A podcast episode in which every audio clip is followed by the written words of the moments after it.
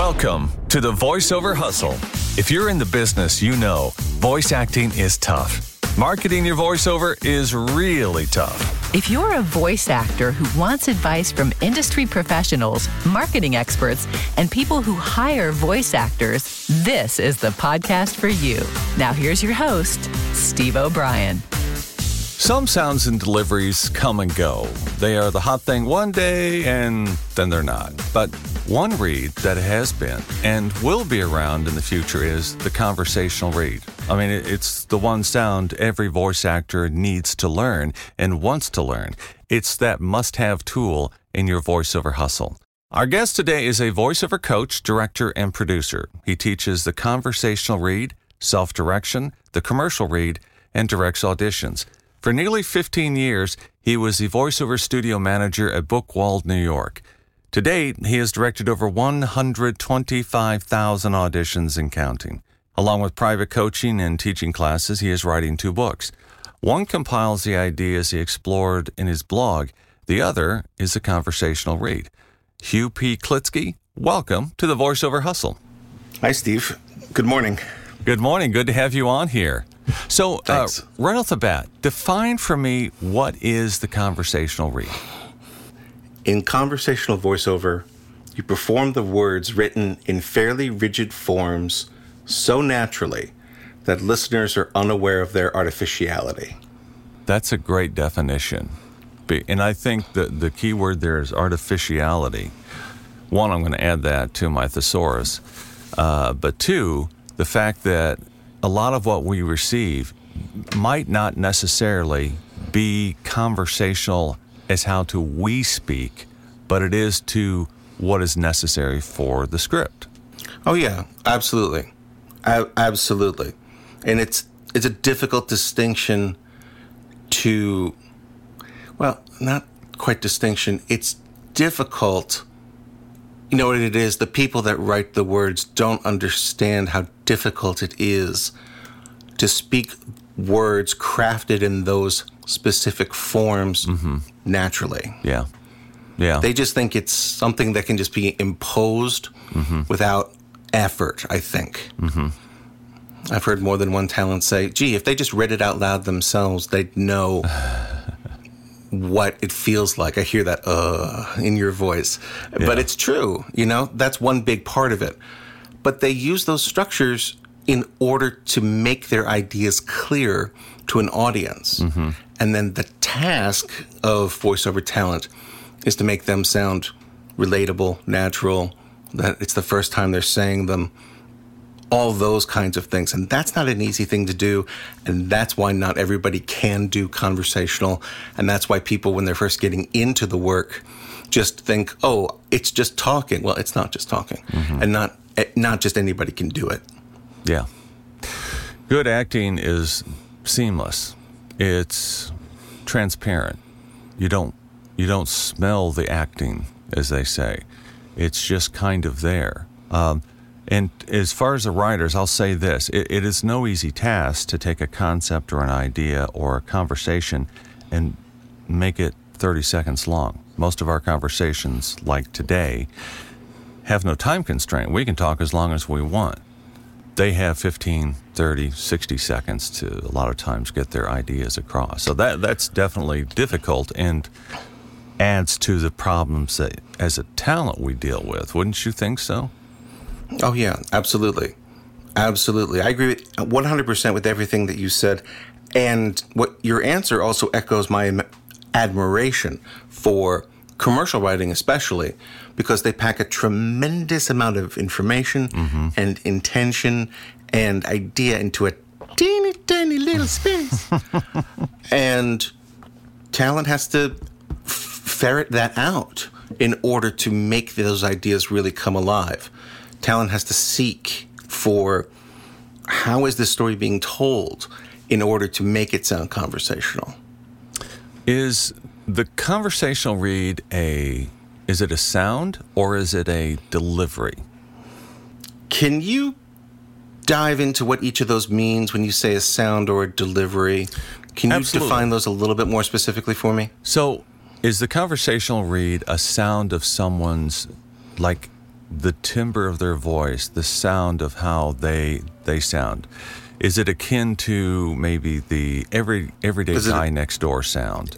Is it a tone Yes, as opposed to as opposed to um, a delivery or style of acting that is done.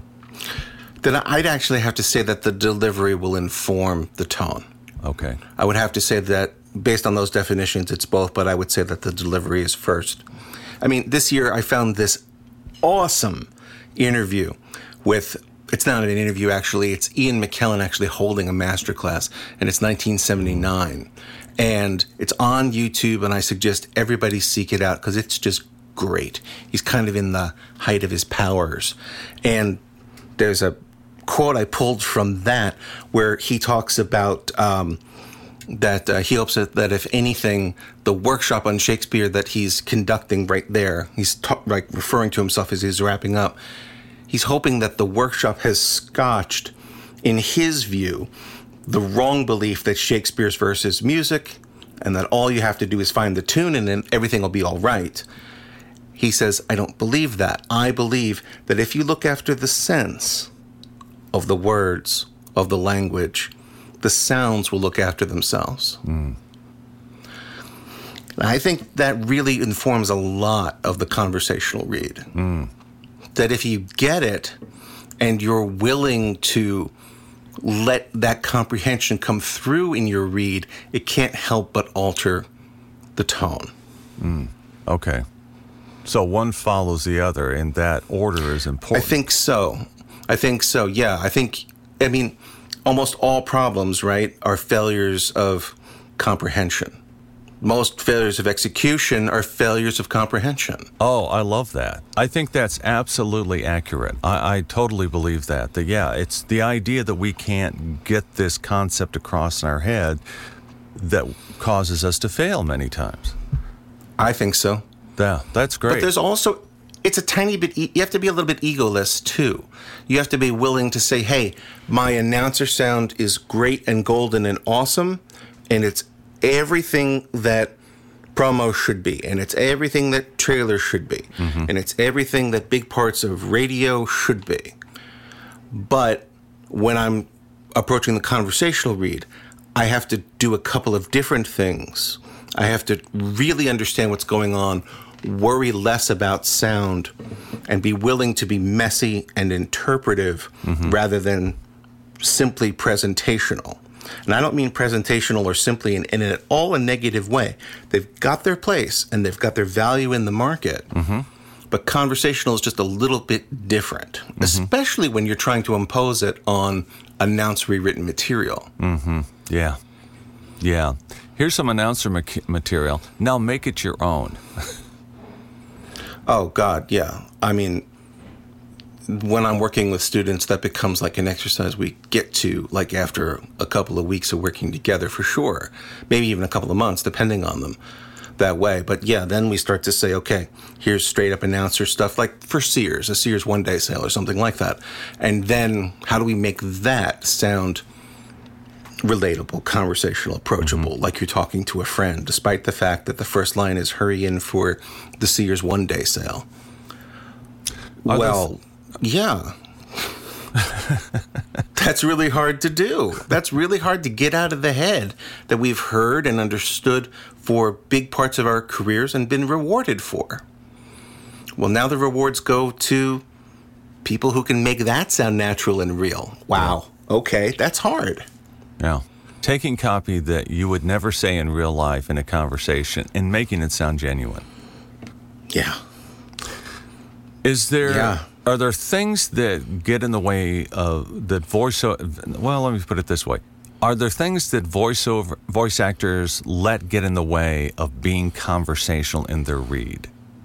I think ego can be part of it, mm-hmm. but not quite ego as much as it is like a conditioned reflex, let's say. Mm-hmm. A conditioned reflex that says, I've always done it this way, or I can't do it, I can't read this particular script any other way than announcery. I mean, it would be very broad to say a willingness to grow and change, but that's not quite it. There's something like a little deeper going on, I think, sometimes.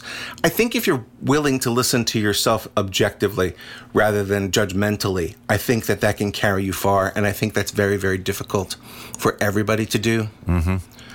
The willingness to say, this is what I really sound like, as opposed to judging it and saying, oh, I sound great, oh, I sound bad. A willingness to just understand what you sound like first and then in turn adjust that. I think that actors need to learn how to, voice actors need to learn how to approach their scripts as a series of choices and that they can be creative even in traditional announcer copy. Mm-hmm. And I think that if they're willing to let their hair down and willing to be a little bit messy mm-hmm. with it, interpret the words, mm-hmm. to be willing to be a little more emotionally vulnerable when adding a subtext to an idea, I think that can be really, really difficult for mm-hmm. most actors, especially if they're used to having one presentational emotional posture, let's say. Sure. Look, promo reads in general, they're very narrow emotionally. This is not a bad thing, you know? Like Dorothy Parker said, she ran the entire emotional gamut from A to B. And in A to in that space, those emotions of A to B can be everything required. Everything required and do the job perfectly. And in conversational, you just got to go a little bit further with it. Mm. And that's not always easy to do, but the good thing is that when you add subtext to an idea, nobody will know what your subtext is, so you can be as vulnerable and honest with yourself as you want. Mm-hmm. But we'll hear when the subtext isn't there, and then we'll hear when it is there. Mm-hmm. Yeah, I think uh, I think most people at, at heart are risk averse, and so that making yourself vulnerable and putting yourself out there and doing something that isn't that that feels uncomfortable, we avoid that naturally. But yeah, isn't admitting, isn't going to a teacher to say, help me, isn't that admitting that you have a problem? Mm-hmm. And then you are in a vulnerable state when yeah. you go? Yes. I mean, let alone if you're not making money, let alone if you're seeing the industry change and you start to panic, knowing that, hey, my work could go away at any instant. Mm-hmm. Yeah, there's a lot of vulnerability that yeah. goes on. Sure.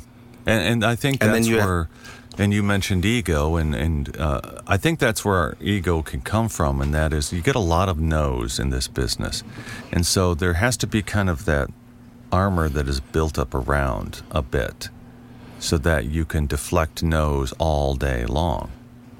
Agreed, agreed. I mean, the the best actors I ever saw, they were very comfortable with the idea of, I've done my audition work to the very best I possibly can there's nothing more I can do. Mm-hmm. Now it's up to everybody who's making the decision. Mm-hmm. And those decisions are made based on what they see they want and their choices. I have nothing to do insofar as what they choose to think about the work that I've done. Mm-hmm. And then they move on. Yeah. It was amazing just to see that. Does everyone need uh, a voice coach? A coach, classes, training brute force time on the microphone. Yeah. Yeah, they're all different things, but you've got to get your time in somehow. And if you do it with a coach, mm-hmm. that can create um, efficacy in, in, your work. Mm. So even someone who's been at it, and maybe even more so, someone who's been at it for 20 years, 25 years, they mm-hmm. might, they can start to maybe drift a little, or maybe they need a new concept to help keep them fresh and bright? I mean, if they don't drift, the market drifts around them. Well, yeah. You know, that it isn't necessarily about a lack of skill. It can be about, hey, my this thing I do is out. Or what my voice does in this particular kind of voiceover is out. Mm-hmm. And I've seen people pivot from promo to affiliate like national to affiliate to narration to political mm-hmm. and continue to have a positive, very positive income stream for decades. Mm-hmm. But they then in turn had to learn how to transfer their skills over. And it's not always a one to one match. No. So that's a different kind of pivoting than just saying, hey, my skills are deteriorating. My skills need to change. That's about knowledge of market. Mm-hmm. Yes. Everything kind of, you know, dovetails into each other, but it's subtle. Sometimes it's really, really, really subtle. And then, yeah, you have to get advised. You know, you got to have good people around you to say, or even to yourself to admit to say, hey, I'm not getting my my game is on, but I'm not getting hired. What's happening? And it's like, do I stay the course? Do I move my stuff over here, over there? It's it's a challenge. It's a real challenge to do that. It, it is. And just as we get older, if you started in this business when you were 25 and now you're 45, you're reaching a different audience, most likely. And emotionally, you're talking about different things with different levels of veracity. Yeah. It's perfectly fine to be self involved at 25, and you're expected to mm-hmm. do that. At 45, you begin to care about others. Mm-hmm. So when we hear the 45 year old voice talking about cell phones, that person might be making decisions for a whole family. A 25 year old talking about a cell phone is making a decision for themselves. Yes. That's a good point. That's a very good point. Is there something that you would give advice to someone when they're looking for a coach? So, if you were a, a, a working voice actor and you need coaching, what steps would you go through? I would try to experience that coach in real life for as little money as possible. If you can watch that coach teach, if you can have an intake interview and have it cost very little or nothing, even, and to really understand the question do I think that I'm going to get along with this person mm-hmm. first? Yeah. a strong recommendation from other people's successes is great. They're re- that's really fine. And seeing names that you identify with on their website saying, oh, this person I've heard of recommends this coach and things like that, that can be a great jumping off point.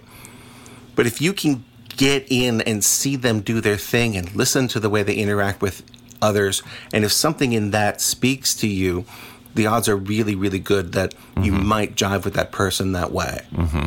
But I do believe that students really need to ask coaches questions about who are the kind of students that they work with, what's their background, how did they get to coaching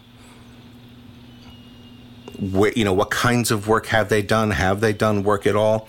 I was i had a conversation with somebody who became uninterested in studying with me because i am not voice talent and i couldn't fault him because that was certainly something important to him and so I recommended four other coaches that I knew were voice talent that I had either seen lectured, knew mm-hmm. personally, or had good reputations. And I said, here you go. You know, and I help you find what you're looking for. I thought he was a very talented guy. But I could I wasn't going to argue his mm-hmm. primary interest of studying with a talent. Sure. And I thought that was a really great question to ask.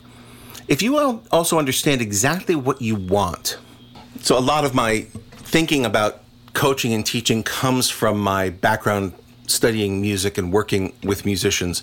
And as an undergraduate, I studied jazz composition with a very, very good flute player and baritone sax player. And he told me casually his story about going to the first chair flautist for the Philadelphia Orchestra and explaining to him specifically who he was, the albums that he had recorded, and the work that he had done, and that he was a flute player. And he was coming to this particular esteemed flautist for technique, just for technique and not repertoire.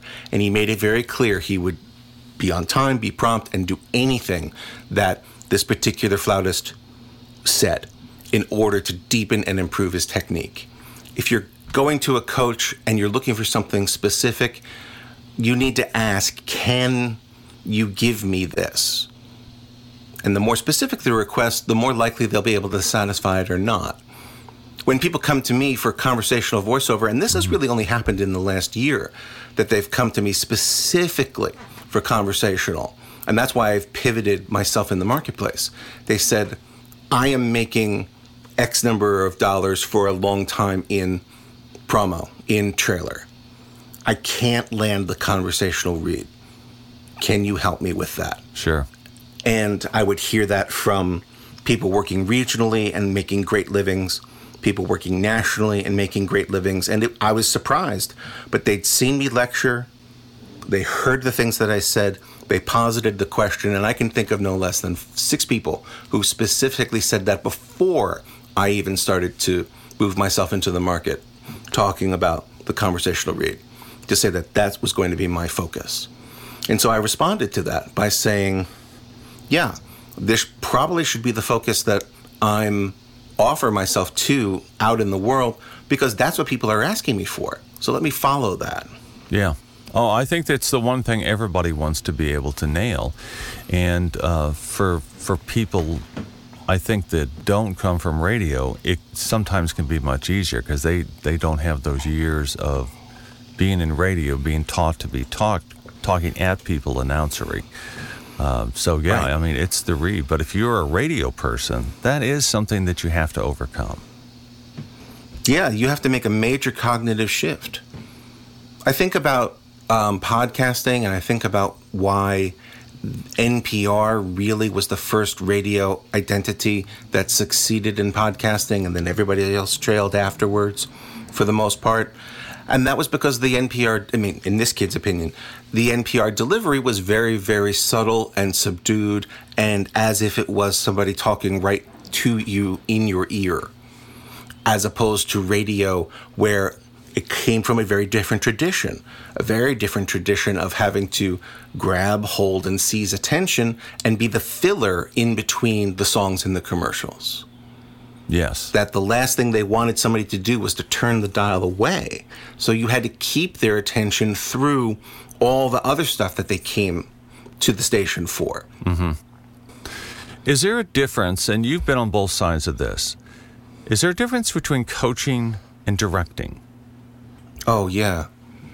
Oh, yeah. I mean, at its most basic, coaching is the how to get a sound, and the directing is this is what I need. Give it to me. Mm-hmm. And you don't need to care how they get there. Okay. It's short term. It's to get It's in, in very, very minutes. short term. It's like it's like duct tape, right? Direction is like duct tape. It'll solve the problem. Mm-hmm. But that's a quick fix and it goes with and, it, and it'll get you home. Mm. But you still got to have that repair happen. It'll get the car home, but yeah, you still got to take it into the shop. What? Yeah, and you still got to take it in the shop and figure out what the problem is, and then you can, you know, really address it. What do you think is the number one thing that you know students come to you that they worry about so much, and they shouldn't worry about? What are three things that every talent can do better right now? Just some things off the top of your head. I think I think talent can always improve looking at a script as a set of choices. Mm, okay. Because the creativity and the performance lay in the choices that you make, and you have to look at a script and let the script inform the choices that you make mm-hmm. as you're getting ready to perform something. And I think that talent could always listen to themselves more objectively mm-hmm. without passing judgment. Good judgment or bad judgment. Most most talent tend to tend to listen to themselves um, in a negative light. I think if they look at themselves more objectively, that would only be helpful. Mm-hmm. And because they have to self direct, I think they have to get better at that. And I think that when they listen to themselves objectively, then they can start to follow some impulses to say, okay, what I'm hearing is that it's too fast, and then I can adjust that and let that happen. Mm-hmm. But self direction is something that is really, really difficult and that talent could do better too. Yeah, I would say those three things. Yeah, I, I like the idea that listening to yourself objectively better. Do you think that talent could listen to the direction given them and then try to interpret it better? That's hard. If they're listening to direction given to them in real life in a session, uh-huh. right? Yeah. I think most talent understands that at that particular moment, there's a professional posture that comes in that they don't want to be seen as difficult or challenging of direction. and it can be very difficult to understand where a director is coming from. Yeah.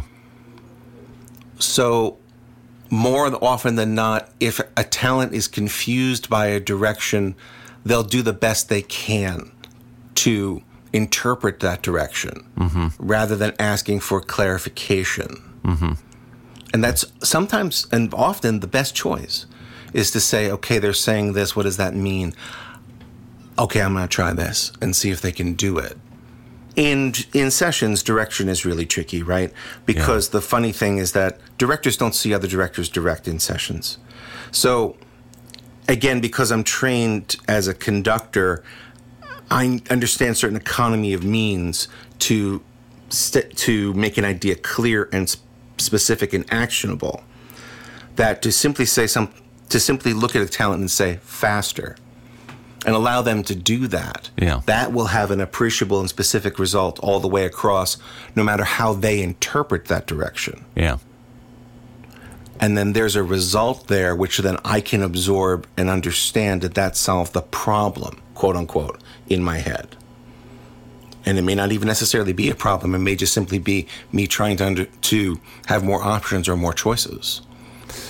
You know, um, so terms like when you're in a session, faster, slower, more smile, those are pretty easily Yeah. defined. Those are Yeah, those are the three things I've. Yeah. Yeah. When Did someone you, says, Did you grab I, that off the internet somewhere? I say that a lot. Did you grab that? I got it from you, Hugh. That's where I got it from. I the funny thing is that I I made the joke in a blog post, which is which um is part of the first book now. That for the first four months I directed in the booth, I swear all I said was faster, slower, and smile more. I swear that's all the only things that I said out of a lack of experience, but also out of hey, those seem to cover a lot of it. Okay. And people responded and they did things and stuff got better. And I was like, okay, that's a beginning, I suppose. But yeah, faster, slower, and smile more, that'll cover a lot. It will. But when someone gives you the direction of, um, I need you to be more present or more energy, you know, that's where I think sometimes, you know, well, what does energy mean to this director or this client? What does more present mean? You know, those are those are those gaps that we, we have to fill in. Yes, very, very much so. But that still is an actionable idea. You can still perform mm-hmm. with more energy, which is not just about speed. Exactly. It can be speed can be a big part of it, but it's also about emotion, enthusiasm, the size of the syllable, the size of the space, and things like that. And then if you give that to a talent and let them interpret it, what it does is that it opens up something for the talent to let them perform because they in turn are now interpreting the words through that idea. Mm-hmm. Yeah. it's it's not as specific as don't hit that word. Mm-hmm. But it's still something that a talent can do despite the fact they have to interpret it and but sometimes to your point when talent doesn't understand that interpreting it can is a subjective thing uh-huh. a lot of talent is wired to be perfect all the time. And sometimes they have to be willing to try something within the guidelines of what they understand and see what happens. That's trust between a director and a talent. And that's hard earned, but when it's there, it, that's where the good shit can happen. Can I say shit? That's where the good things can happen. The uh, the thing that uh, as a talent, you're in the booth, you have to interpret copy that isn't necessarily conversational how you would speak or anybody in 30 seconds. And then on top of it, you have a director who may be using directorial terms that he or she uses all the time, but don't mean anything to you, or maybe you have to define. So there's just so many ifs when you're in that booth trying to get direction or trying to perform well. Absolutely. Is there anything that when a talent comes to you, you ubiquitously say every time, just like, here's just something I want you to think about, or just um, when they come to you for coaching, that is not direction, but when they come to you for coaching? Yeah, I said this so much in the booth, an intern actually wrote it on a post it, it slammed it on the wall. Most failures of execution are failures of comprehension. Yes. I say that a lot, for sure. I say things like, um, we can hear when the subtext is there and we can hear where it's not, but we can't know exactly what you're thinking. But we hear when subtext is present. Something like that mm-hmm. is something I feel like I say, but not as cleanly as the first one, because the first one sounds like an aphorism and it kind of is. Mm-hmm. But I talk about subtext that way, where this the famous story about one of Sinatra's session men came up to him after him singing this particular song, re-recording it, and he said to him, "Frank, I got to ask you, what are you thinking about when you sing that?" And he looked down and he said, "Nancy." Mm. It's always about Nancy. And wow. then Sinatra walked away.